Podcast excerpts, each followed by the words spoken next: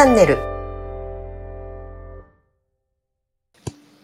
あの実践7つの習慣子どもたちへの未来の未来あ未来の種まきの、えールームを開催したいと思います、えーリーダーをさせてもらってます福岡で、えー写真館と学習塾を運営してます松尾と言います。えーっと最近、真田さん、まあ話今日出るかなと思うんですけど、最近 Facebook で第二領域の活動をやってあるのをあのみ見せてもらって、あはい僕僕も勇気もらえてて、はいあの未だにまだあの走ってますんで、お素晴らしい。ますんで、うん、あのぜひちょっと体重計の話も今日聞かせていただきたいと思ってますんで、よろしくお願いします。はい。お願いします。じゃえあ、三代目いきます？はい。はい、えじゃあ僕は、えっと、愛知県の安城市で、えー着物屋の金荘というですね、ちょっと変わった、えっと、中に、えー美容室を併設している、えー着物屋の3代目を務めています。こう、そうですね、この年末年始、7つの習慣的に、何か正直、お正月はうち、振袖の、あの、お客様が成人式ですね。もう、その方の、えっ、と、前撮りをですね、お正月2日からやってることもあって、バタバタで、年末年始もその準備で終わ終われちゃった感がありますので、今振り返って何をやったかというと、ちょっと微妙な感じですね。たちにはなるべくそばにいようかなということで、えっと、年末生まれてはじ、あ僕自身も初めてかな。子供たちを、えっと、除夜の鐘をつくのに連れて行きました。うんうんおうんおうんうんなんか結構、なんかあれ、すごいいい、なんか情緒的な体験ができたなと思うんですけど、これが7つの習慣的になんだって言われると正直微妙な感じの。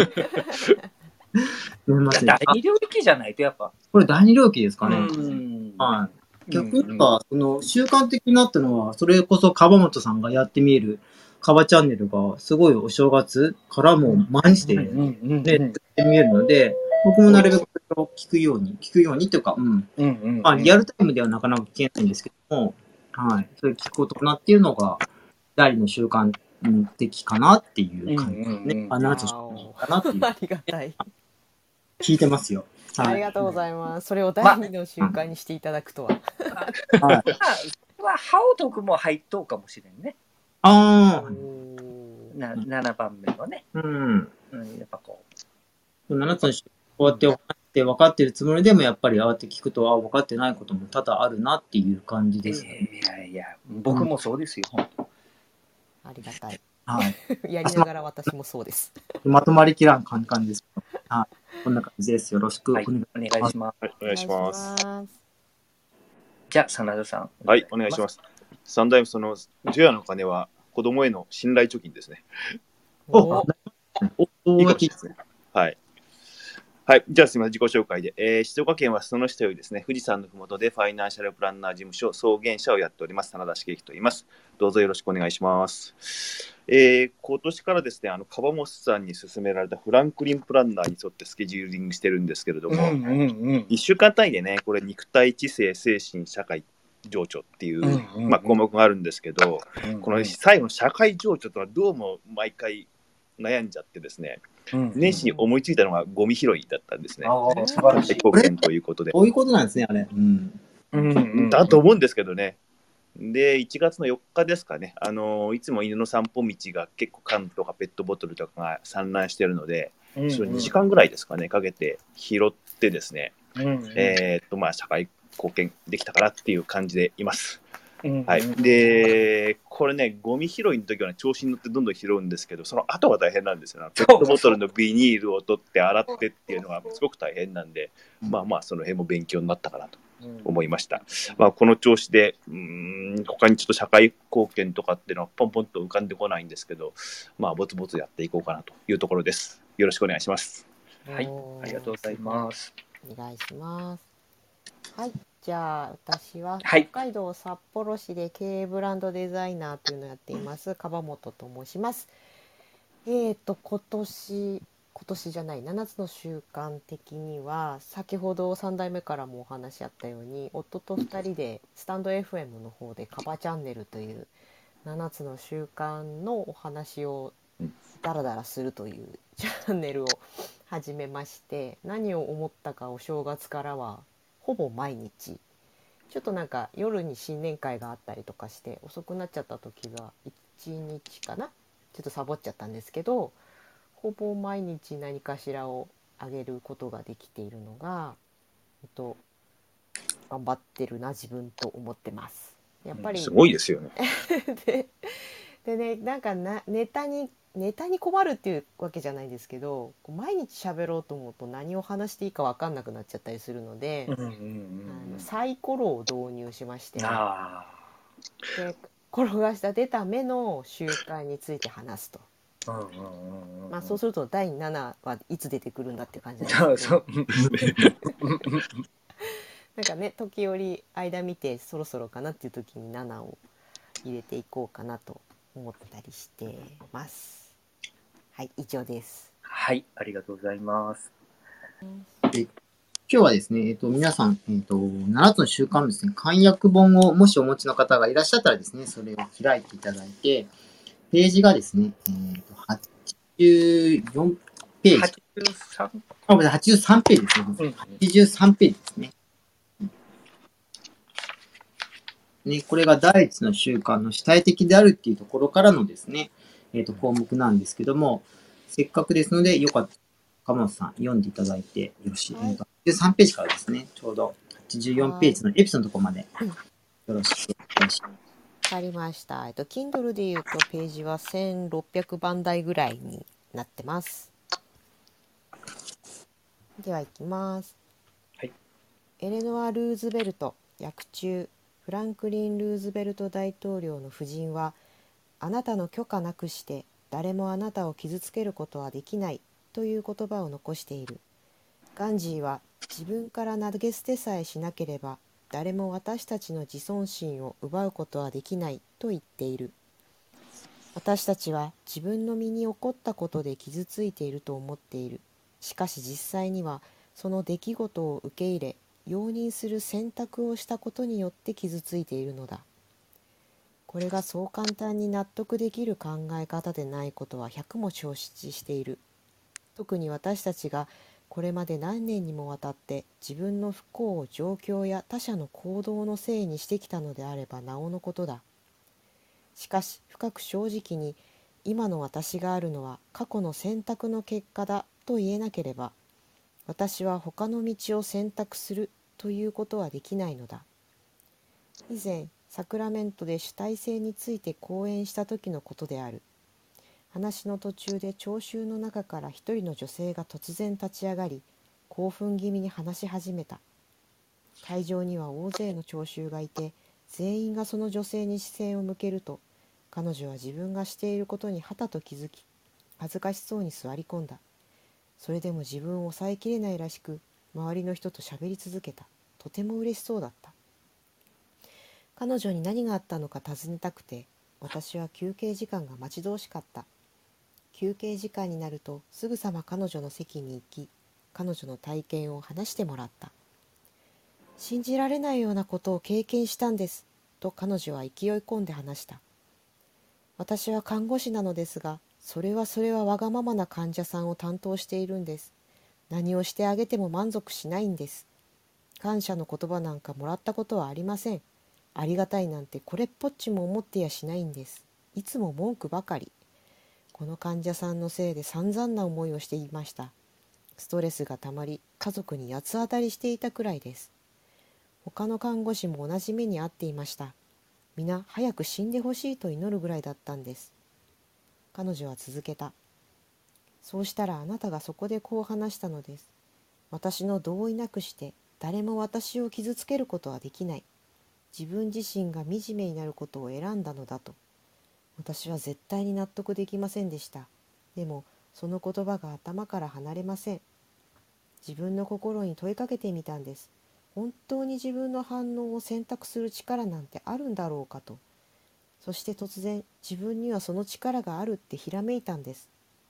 この惨めな気持ちは自分で選んだことなのだと気づかされたのです。惨めにならないことも自分で選べるのだと知った瞬間立ち上がっていました。まるで刑務所から出てきたみたいです。全世界に叫びたいくらいです。私は自由だ。牢獄から解放された。これからは他人に自分の気持ちを左右されることはないのだと。私たちは自分の身に起こったことで傷つくのではない。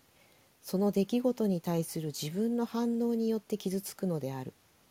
もちろん肉体的に傷ついたり経済的な損害を被ったりして辛い思いをすることもあるだろう。しかしその出来事が私たちの人格私たちの基礎をなすアイデンティティまでも傷つけるのを許してはいけない。むしろ辛い体験によって人格を鍛え内面の力を強くし将来厳しい状況に直面してもしっかりと対応する自由を得られる。そのような態度は他の人たちの手本となり励ましを与えるだろうですはい、ありがとうございます。3代目、これを選ばれた理由、ちょっと聞かせてもらっていいですか？うんまあ、まさに、まあ僕も今この牢獄に入ってるなっていうのは正直感じるところで、おううん、この主体的って、まあ要はその反応的ではないっていうことの逆ですよね。うん。とうんうんうん。この、なんだろうな、このやっぱり相手とかですね、いろんな人に影響を受けてるって思っているって、まあなんなら人のせい、相手のせい、うんうんというところの地点に立ってる方って本当多いんじゃないかなと思うんですよね。うん。これがなんか象徴してる感じにして、うんでもこれをにとらわれてる限りはその無力さからもと出せられないんですよね。無力うんうんつながってるのかなっていう気も。ただ結局なんか相手に左右されてしまって、それで自分の心まで持ってかれちゃうんだから、もう自分の心の主人公は自分じゃないってことじゃないですか。自分ではなんかね、相手が悪いって思い込んでるから、そこには傷がつかない点だと思うんですけども、うんなんかね、この看護師さんの気持ちがすごいわかるなって。うん、僕もまだまだ今時点でもやっぱお客様の言葉で反応しちゃうこともありますし、昔会社時代だった時は、本当こうこの社長がもうワンマンな、それこそウィンウィンで言えば絶対にウィンルーズを求めてくる人だったので、ね、もうまさな感じで、そのわがままな患者さんみたいな感じだったので、まあこれ僕以外でも結構みんな、あの、本当従業員さんとかも思ってたところが強いんですけども、でもあの時にこのことをしてればもっと違ったなっていうふうには思いますので、あうん、僕もまだ囚われてますけども、もしこういうことで苦しんでらっしゃる方がいらっしゃったら、ぜひこの言葉は届いてほしいなっていうことで選びました。うんうんうんありがとうございます。皆さんいかがです？ここ。私はこの看護師さんですね。うんまあ、いや、今今日のパラダイムシフトですよね。うんうんうんうん講演を聞いて。うんうん、で、多分ですけども、この次の日からこの患者さんに対して何の腹も立たなくなるかっていうと、そうではないと思うんですよ。うんうんただ、この理論を知ってるか知ってないかだけで、自分の心持ちってすごく変わってくると思うんで、うんこの理論を知ってる、こういうふうに、えっ、と、自分を傷つけるのは自分自身だよってことを知ってるっていうことだ、知っているということだけで、やっぱりこう、徐々に徐々に実践することによってね、あの、反応的でなくなってくる。うん。まずはでも気づくことってすごく大事なんじゃないかなって思わされた一節でした。まずはそこからっていう話ですよね。そうですね。うん。実践はやっぱりね、難しいですよね。うん。あの、積み重ねていくものなので。うん。うん。松尾さんはいかがですか？僕ね、その小坂先生に出会ってからっていうのは大きいですね。ワクワク系の小坂先生にもう20年前になるんですよね。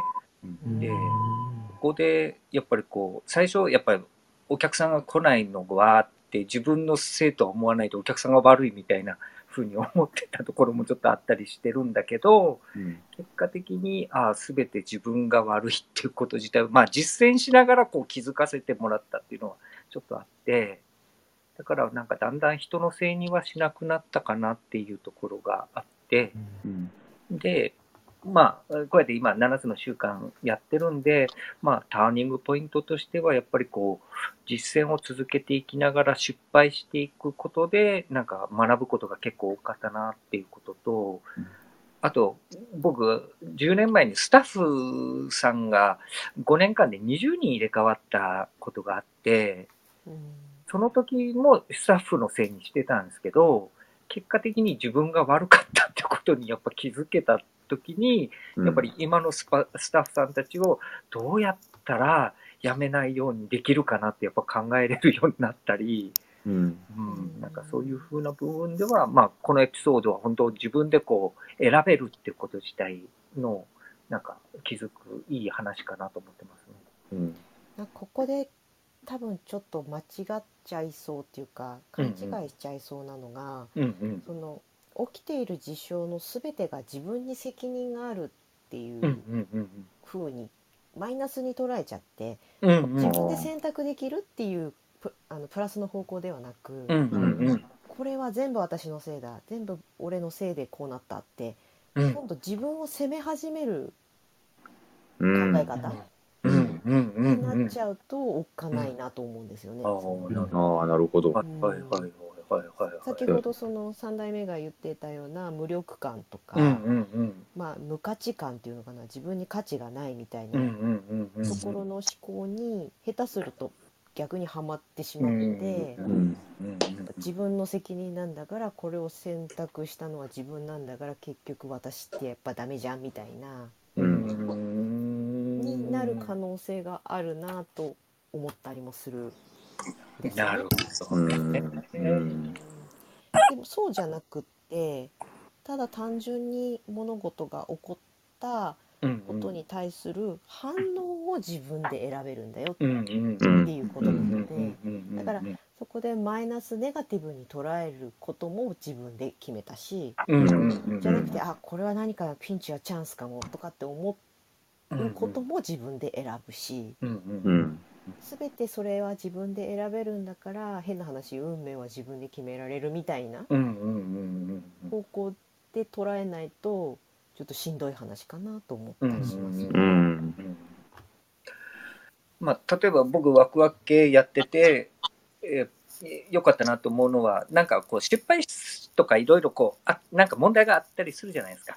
でその時に、ワクワク系的に考えるとどうやって解釈できるかなとか、どう対応するかなとかっていう違うこう視点をこう置き換えるっていうかですね、うん。それがなんかできるようになったのはちょっと大きくて、うん。あ、まあ、今はワクワク系的にとかっていうのと、あとミッキーマウスだったらどういうふうな対応するかなとかっていうふうに考えたり 急にしたりかわいい。うんとか、矢沢永吉だったらどう対応するかなって考えてうん。たり、うん。まあ、神様は今僕に何を教えようとしてるのかなとかっていうふうにこう置き換えるができるようになったのはでかいですよね。うんうんなんかこう問題起きた時ですね。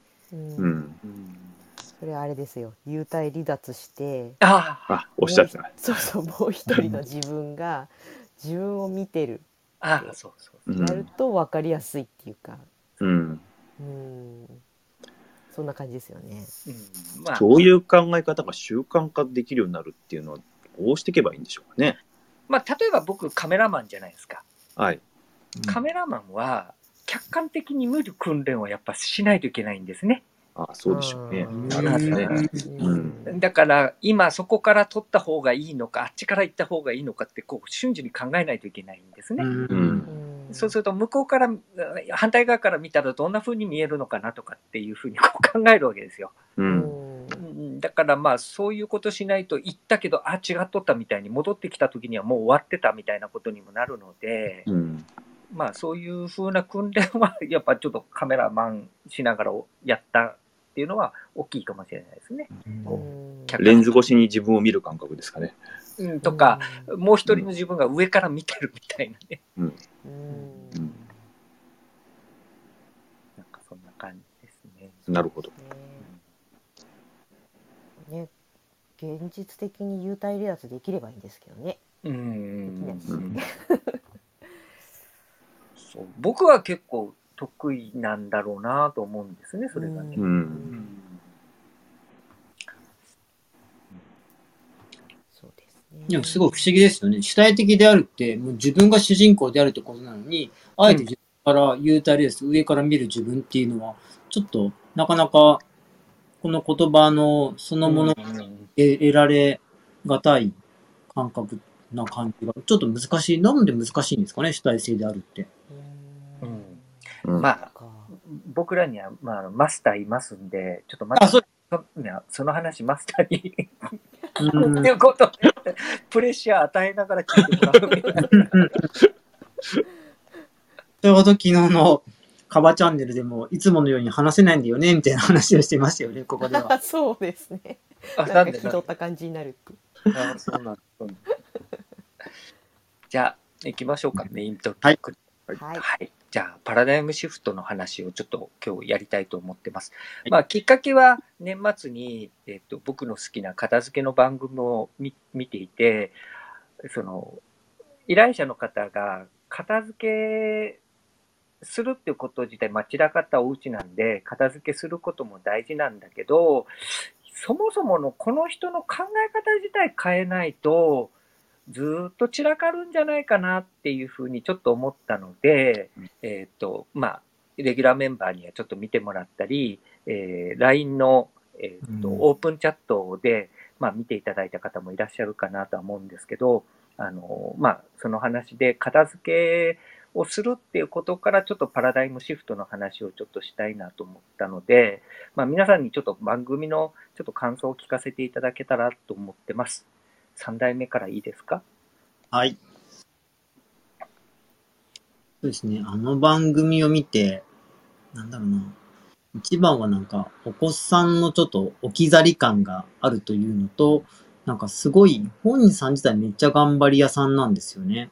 うんうんで、その、なんか、頑張り屋さんな感じですごい思いも深い人だし、で、自分がシングルマザーで、自分のような女性が活躍する場を広げたい、自分がそのフロンティアとして切り開いていくんだっていう、すごい思いも深いし、うんあの涙とかもあ素晴らしいなって思うんですけども、じゃあそれが翻って、現実の世界を見ると、もう本当、なんだろう、うん、それこそ、ゴミ屋敷みたいな状態ぐらいにまで生活が追われちゃってるっていう、そのギャップですよね。うん。なんか思いの空回りというか、それをすごい感じて、で、子供たちも、あれって、えっ、と、この番組を見てらっしゃらない方が、もしいらっしゃる、実は、今回僕が見たのは、一回断捨離を経験された方の話なんですよ。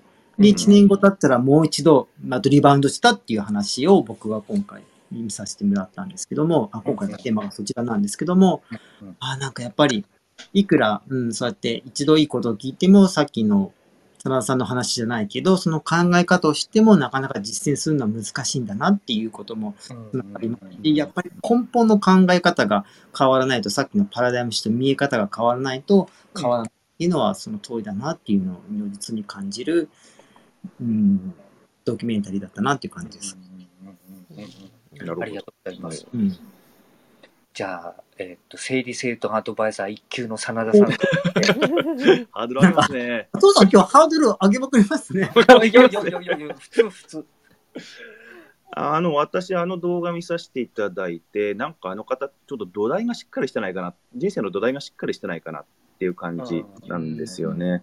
あの、まあ、これ自分への戒めも込めてなんですけど、やっぱり家庭とか家族とかって、こう、人生の土台なんですよね。そこへ帰ってきて、えー安らげる、休憩できるっていうところだと思うんですけれども、あの方ね、もう仕事もバリバリやってるんですが、片付けも仕事の一つなんですよね。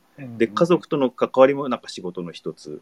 うんで、あと、家の、おこう守るを守るってこともなんか仕事の一つ。なんか家のことが仕事になってしまっていて、だからなんか全部が中途半端になってしまってるっていう感じですかね。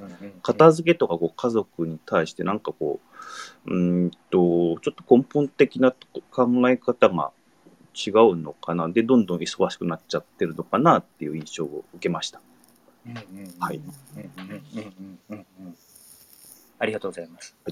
カバンさんいいです。はい、私はなんかまあ同じ女性としてあのバタバタ感がすごくわかるというか、うんうん子供一人でも大変だったのにうん、そうよね。3人もいてしかもシングルでってそれは大変だよっていう同情というか、まあ、共感もあった反面、うんうん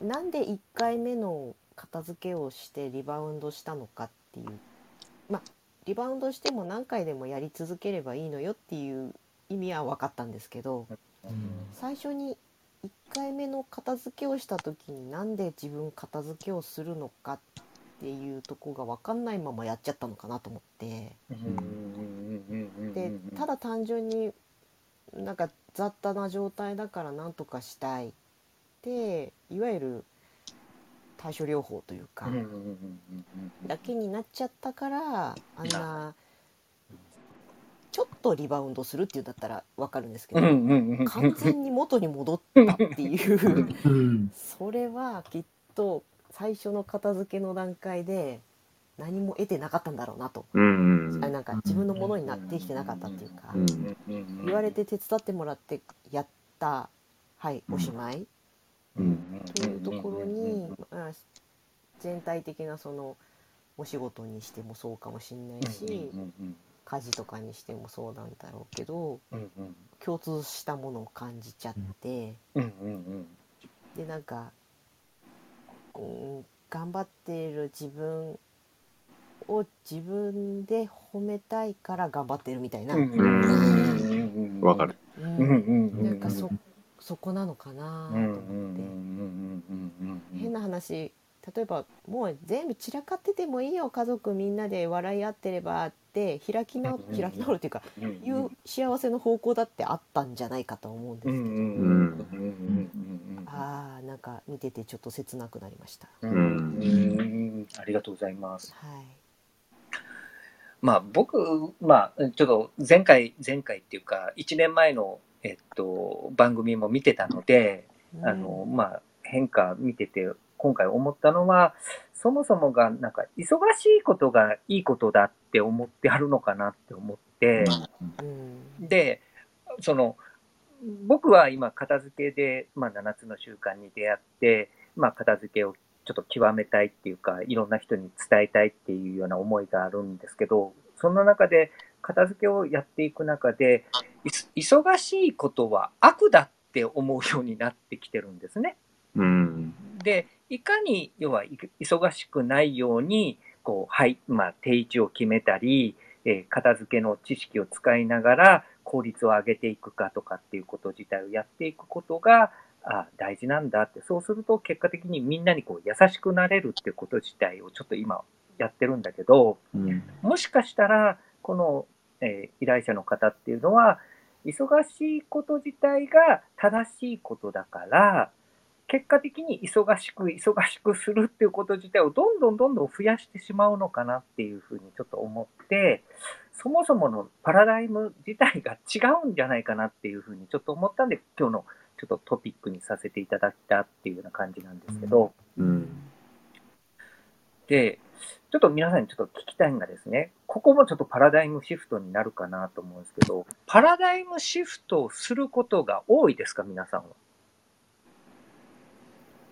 おうん、まあ、ちょこちょこはなんかあるような気がしますけど、大きいのってあんまりめとかめったないですかね。ないどどんな感じなんだろうって、普通一般の方ってどうなんだろうって、ちょちょっとそこが知りたかったのね。うん。うん逆に松尾さんはそういう、えー、と忙しいことが悪だって思えるようになったのは、なんか明確な出来事とかがあったりしたんですけども、だんだんなんですか？でやっぱりまあ、片付けをやっていくと、だんだんこう、時間と気持ちに余裕、それとお金に余裕が出てくるじゃないですか。うんで、だから、焦らなくてどんどんいいわけですよね。うんで、結果的に、まあ、詰め込まないで、えーまあ、なんて言ったらいいかな。当然選択しますよね。これをした方がいいのか、このやり方自体を改善して、こんなやり方もあるのかな、みたいな感じなんだけど、まあ、まあ、あんまりこう詰め込まないようになったっていうのが、えー正確かな。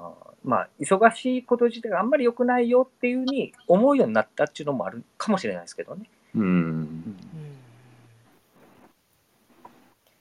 パラダイムのうん概念が概念というのかな、パラダイムっていうとなんかすごくすごいことみたいなうんうんうんうんうんうん。とかうんうん思っちゃいがちなんだけど、うんうん例えば私この間片付けの話で自分の書類が入っている棚が狭くて、はい。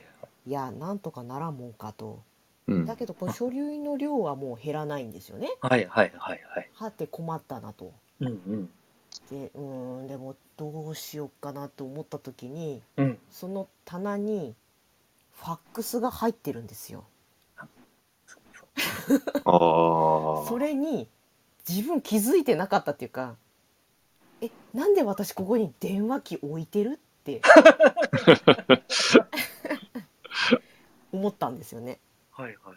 それって普段はもう当たり前に景色のように見えててそうそうそうああ、それ設。置した時はこんなに書類が増えるつもりはなかったうん。んですよね、ううん。うん。ん。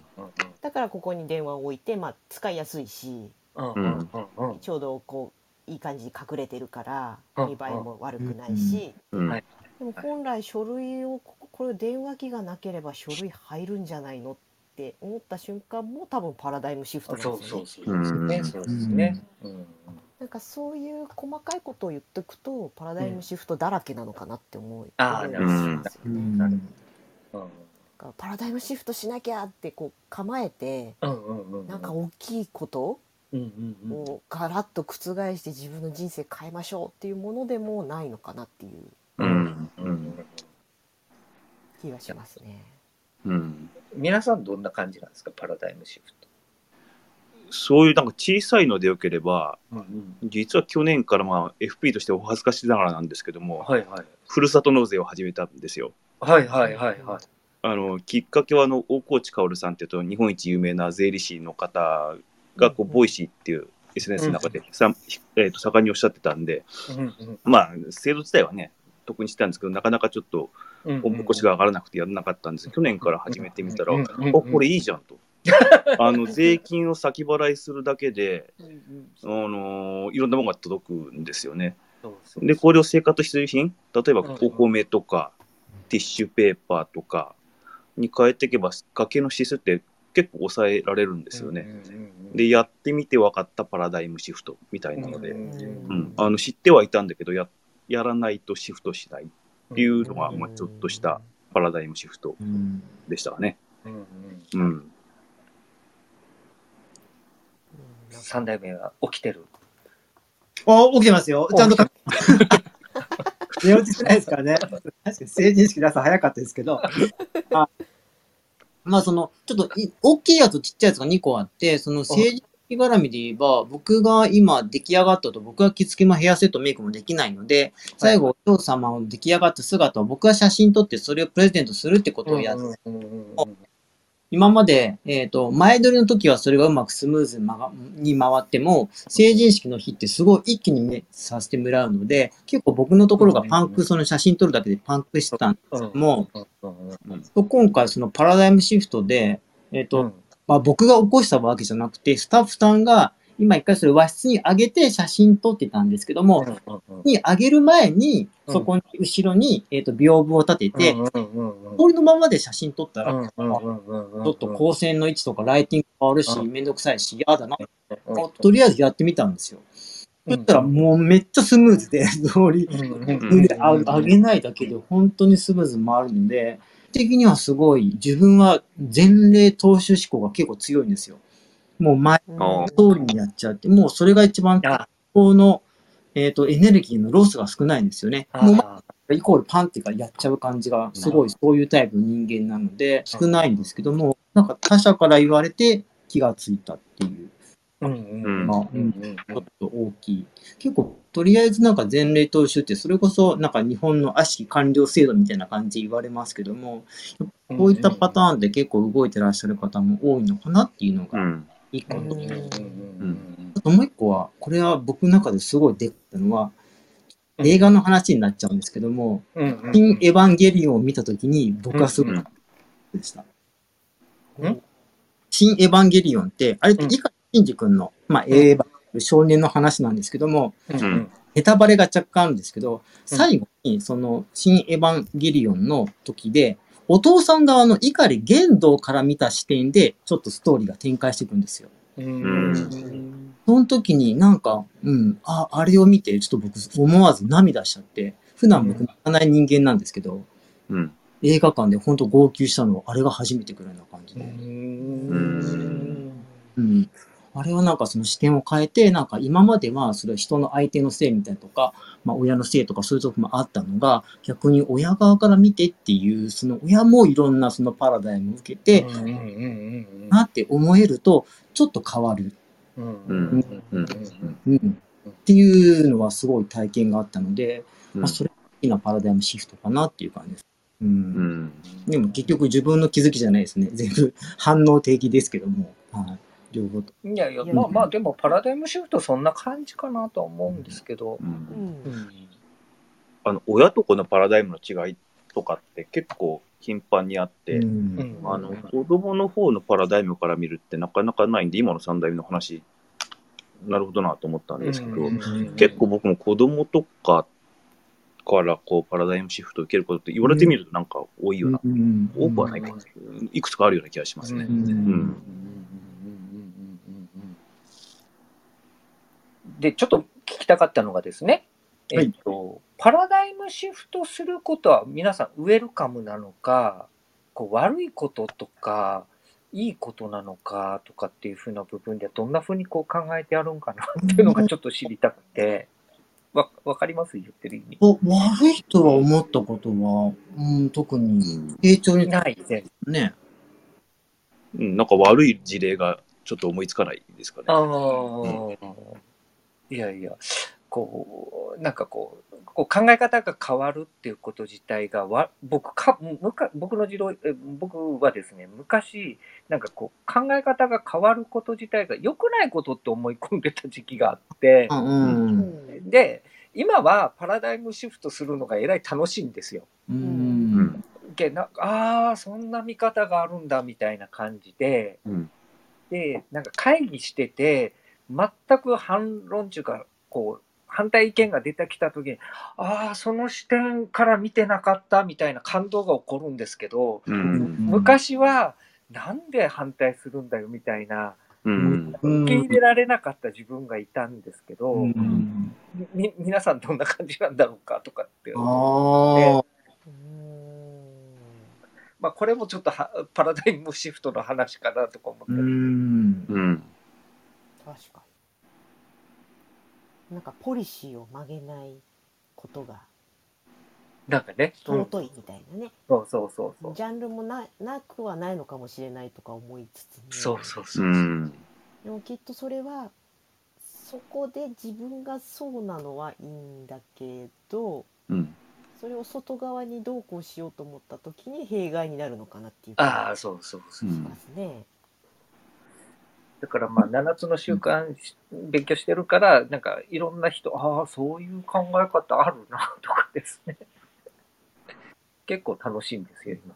うん。うんでもその方がなんか広がりますよねきっとね。自う分ん、なんか、うん、うん、とは思うんですけどね。だから子供と会話して、ああ、本当例えば今、こ子供が5歳でひらがなを覚えてるんですけど、うん。た、たっていう字と、2のき区別ができないんですね、今。た、たと2がね。ああ、ちょっと似てますね。うん、オッケー。ああ、似てるね、そうね、うんみたいなやつとかね。かわいいですね。はい。とか、時計とかも、3が15じゃないですか。うん。で、あれってもう自然に僕らは掛け算してるんですよね。うん。だけど子供からするとなんで3が15分ってなるんかなみたいな感じだろうし。本当だ。すごい。ななんかそんな風にこう感じてたりしながら子供と会話すると楽しいなと思ってます。はいうん。そうですね。それこそ当たり前が当たり前じゃないのが子供ですもんね。そうね、そうう。ん。そうですね。パラダイムシフトに慣れてくると、うんうん。なんか人を責めたりしなくなってきて、あうんああ、ました。う。うんんなんかあそうなんだカチンとくることはあってもうん。ふーんってこ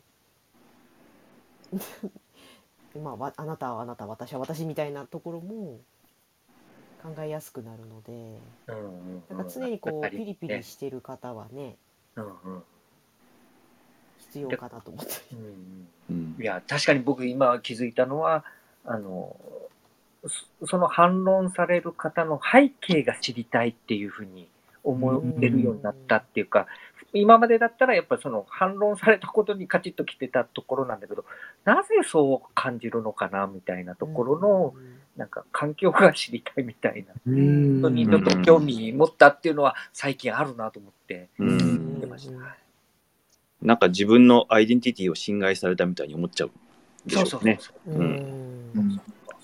うんうん前ね、あの建築の設計の仕事なんですけど、マンションの設計の仕事で、うんあの通常こっちがね、なんか間取りとか考えて、これでいきますってオーナーさんに提示するんですけど、うんそのオーナーさんがすごくこの建築が好きな方で、自分で間取りを考えてくるんですよね。うんうんうん。で、考えてくると、多分以前の私だったら、なんだよ、素人がみたいなことで、やっぱカチンときたと思うんですけど、やっぱりその方が書いてきた図面見ると、結構学ぶべきところ、あこれいいなって思うところがあったりするんですよね。だからこう、パラダイムシフトを受け入れるなんか、なんつうかな、自分の土壌みたいなものも、この数年でできたかなというふうには、思いますよね。だから、受け入れるってことも大事なのかなって思いましたね。うんうん他者の人のないか。正しさを手放せないですね。自分が正しくないといけないって思い込まされてるっていうのは結うん、そこもあるね。うんううんんそれを選ぶのも自分ってやつですね。うんね。私体制の定義に戻るうんセットですよね、ここはね。うんうんうんいや、本当今日、今日の話が今度ね、パラダイムシフトの話だと思う、あの、なんだ、えっ、と、エピソードのところで話されたナースの話は、うんうんうん、パラダイムシフトの話だから、まあ、それが第一の習慣の中に入ってるんで、うんまあ、本当セットだと思いますね。うんうんうんはい。はい。じゃあ、次行きましょうか。はい。じゃあ、えっと、リスナーさんとの交流をちょっとしたいと思ってます。で、今、こう話をしていく中でとか、7つの習慣に対して、えっと、なんか素朴な疑問とか、僕らにこう質問したいことがあれば、よかったら手を挙げていただければと思いますが、リスリスナーさん、よかったら上上がってきませんか？お待ちしてます。今日はご存知の顔ちらほらあって嬉しいです。うんうんうんうんうん。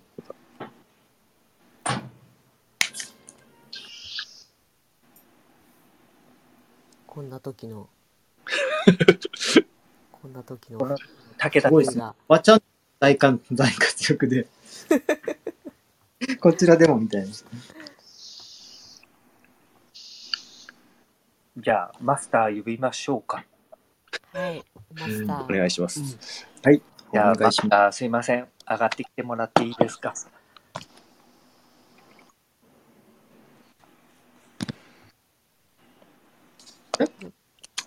あ、あ、りました。こんばんこんばんは。は。こんばんは。こんばんは。マスター、すいません。ちょっと自己紹介をお願いしていいですか？はい、えー北海道の札幌市で、えー移動型教室を使った多言語学習と国際交流を行う事業と全国の子どもたち向けの7つの習慣 J というオンラインプログラムのファシリテーターを行っております。樺本洋一と申します。どうぞよろしくお願いします。お願いしますよ。ろしくお願いします。すいません。陽一さんにはね、私の息子も3代目の息子お二人も、7つの習慣 J でお世話になってまして、うんはい、お世話になってます。あの、金曜日ですかね、うちの息子がお世話になったのは。そうです。確かね。はいあれ終わった後に、川本さんめっちゃいい人だって言ってくるんですよ。え、なぜ？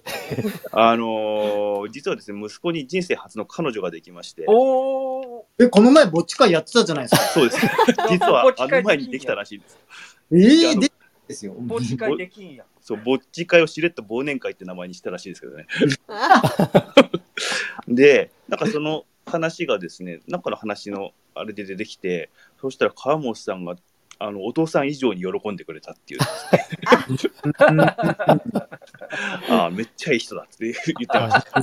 その7つの習慣のコンテンツだけじゃなくてですね、こうハートフルに教えていただいてますので、すごいなと思いながら毎週。そうなんですよ口説き方もですか？うん。口説き方とかも？え、あく詳しいのはどういうお話をされてるのか聞いてはいないんですけど。いやああ結構あの授業自体は50分なんですけどうんはい。あのその話で20分ぐらいしちゃいはい、言ってました、ね言ってました。ええあのものすごい長い授業になりましたね はい楽しかったですはい、ありがとうございました。はいありがとうございました。はいということであの、えっと今日のすごいあのパラダイムシフトっていうすごいあのトピックスとしては面白いトピックスだなと思って聞いてました。はい。で主体主体的とはっていう部部分の考える前にですね、まずこのなんですかあのパラダイムというところの認識が非常に大事なのかなっていうふうにあの思います。う。うんんうんでちなみにパラダイムっていうのは、まあ、結構こうこの言葉だけじゃなかなか分かりにくくてあのパラダイムっていうのはその習慣の中にあるもんじゃなくてうん。いわゆるその人としての原則っていうんですかね。うん。原則の中にあるもんなんですよね。なのでつまりもう人間みんな持ってるものというものであってでこのパラダイムの特徴って何かなというと状況とか物事に対する見方考え方というものがなってましてでこれっていうのは、まあ、いわゆる先入観とかうん。あと思い込みうんうんそれと過去の出来事や思いといったそういう知覚やまあ経験とによってこう作られているものなんですね。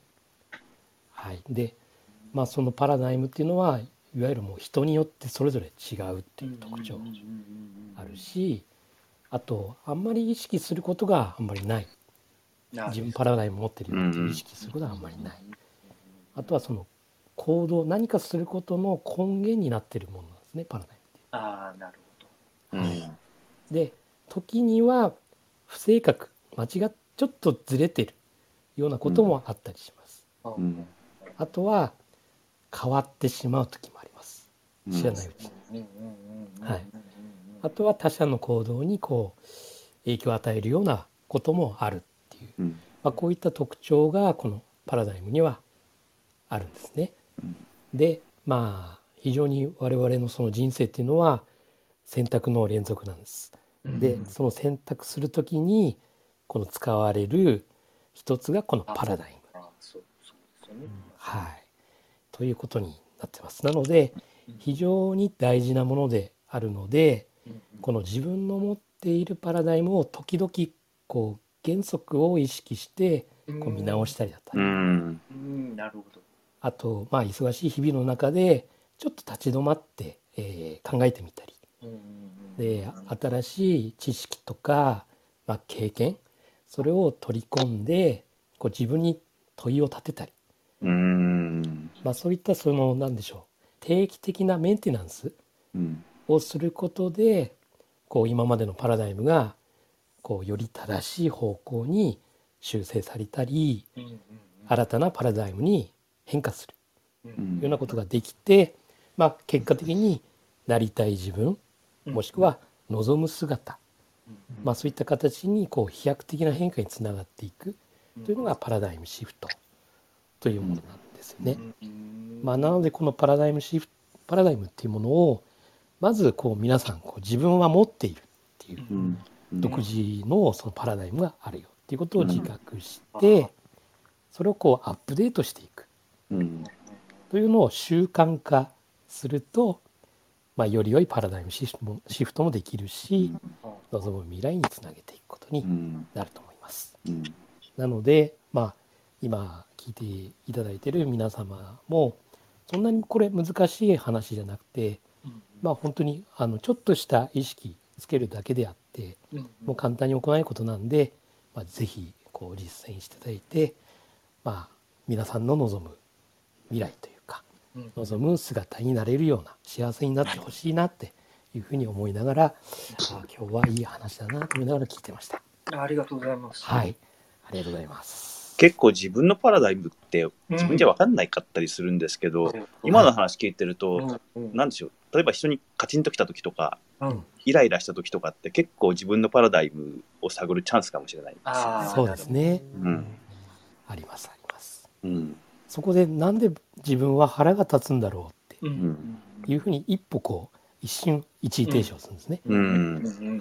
それであ自分のパラダイムってこうなんだってうんこういうことに腹立つんだうんみたいな。うんでそこであじゃあこうじゃない変えようみたいな感じの気持ちになれるんですよね。うんはい。はい、ありがとうございます。はい。ありがとうございます。ありがとうございます。はい。ありがとうございます。今日僕がちょっと気づいたのが、あ、あ、大丈夫ですか？まだし。ゃうん。今日この話を聞いて、僕はその松尾さんの話とかもすごい響いて、の結局、主体的じゃなくて反応的だと、相手の言葉とかいろんな言葉にその表面で反応しちゃうから、相手の奥の本当の気持ちが知れないんだなってちょっと気づきがあって、今日。うん。うん。うん。だから優しくなれないし、その表面的でバトルもしちゃうんであって、うんあ今日その例で挙げたあの看護婦さんでも、うん。嫌がらせばっかりする患者さんも、何かその人なりの思いとかいろんなものがあって、そういう行動に出てるっていうふうに思ったら、じゃあなんでこの人はこんなことをするんだろうっていう、ちょっと寄り添って、なんかその人の本当の気持ちを聞いてあげれるようにしたら、その人自身の行動も変わるんじゃないかなっていうのが、うん。うん。ううん。ん、そういった意味が本当の主体的、主体的であるっていうことにつながるのかなって、それってなんか、思いやりっていうことにつながっていくのかなっていう感じがちょっとしたので、うんうん、気づきはシェアしたいなということで、はい、書いてて思ったので、お話しさせはい、ていただきありがとうございます。ます。はい。なんか私ちょっとよく思うのがうん自分のことはすごく立体的な人間として見ているんだけどうん。外側の人ってあのペラペラの一枚で見え目に見えてるところとかうん感じ取ったとこだけがその人って思あいがちっていうかみんな。う。うんんだけどその裏側とか下側とかうんう本当ん。本当は相手だって同じ人間でうん立体的なものである。うん。なのでえ光が当たってるところじゃない後ろ側とかがうん。こう地球のようにあるはずなんだけど、うん。なんでか知らないけど自分以外の他人ってペラで 二次元で見ちゃいがち。レッテル貼ってね。そうそうそうそうそうそう。って思ってでこれは私なりのやり方なんですけどうんうんなんかカチンとか来たらうんうん私の目の前にあの式紙のようにこうペラペラのね人が人型の紙をうん。思い浮かべるんですよ。教授の世界ですか？それもすごいですね。であペラペラじゃない立体立体ってそこで球体球体っていうか3次元の形を思い浮かべるっていうのをこれあの今はやってないですけどうんうん。それこそ7つの習慣をわりかしやり始めて悶々としてた時とかはい。このうちの夫の愚痴を聞いてるた時とかうち言わないでしょ。いやいやいや昔は結構あったんですよ。あ それを聞いてる時とかに割とこう思い描いていた像なんですよね。なのでなんかそういう自分なりのそういう何かし仕掛けっていうか仕組みっていうかを用意しておくと、あこれペラペラの紙だよ今違う違う立体みたいなうんスイッチングができるかもしれないです。うん。なるほど。うん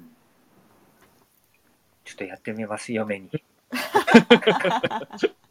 や、僕は川本さんのところみたいに、夜な夜な話が加減できる夫婦すごいなと思ってるんですけど、うん 一般的にあんな感じなんやろうかとか思いながいやどうなんですかね。ら、いや、聞きたい、みんなのとこも。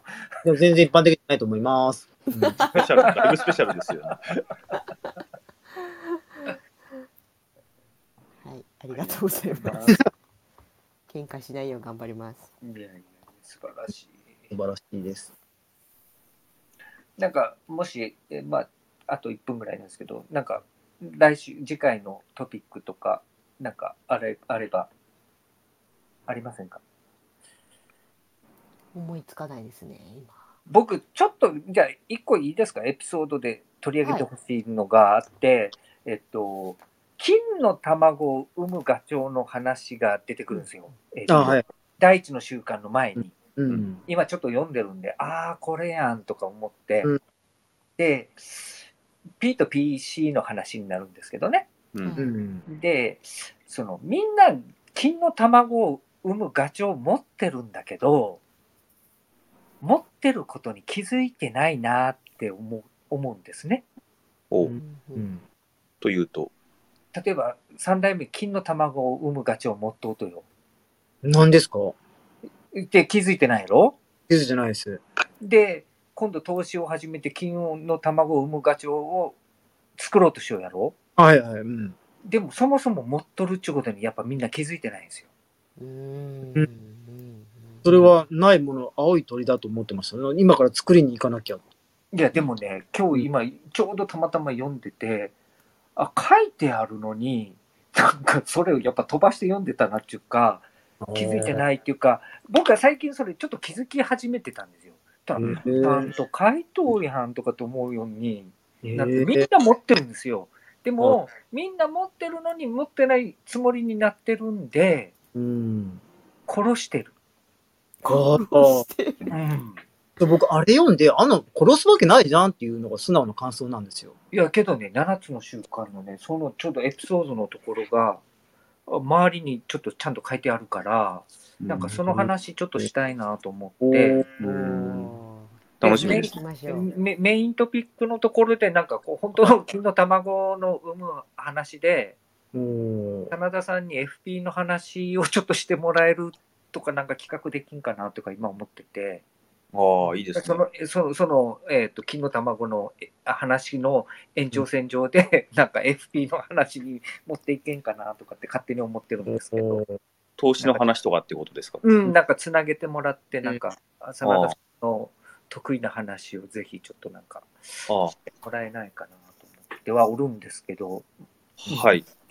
で、まあ次回がいつですかね、1月の23ですかね。はいはい。じ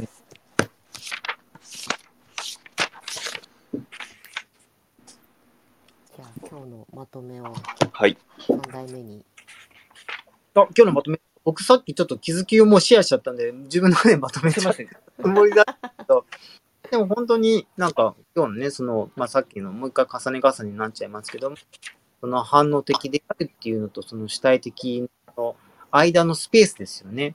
うん。にすぐカチンと来ちゃうとか、まあすぐカチンと来ちゃうんですけども、その時に対してすぐじゃあって言って行動につなげるんじゃなくて、その間にじゃあなんで相手はこういううう風な反応したんだろうとか、ちょっと一呼吸置いて、そのこう、あと、カチンとくるその相手の意味を、相手のその奥側に寄り添えるなんか余裕というか余白というか、そういったものがすごい主体性を持つには大事なんだなっていうのが、今日の本当感想っていうかまとめ、うん、ですね。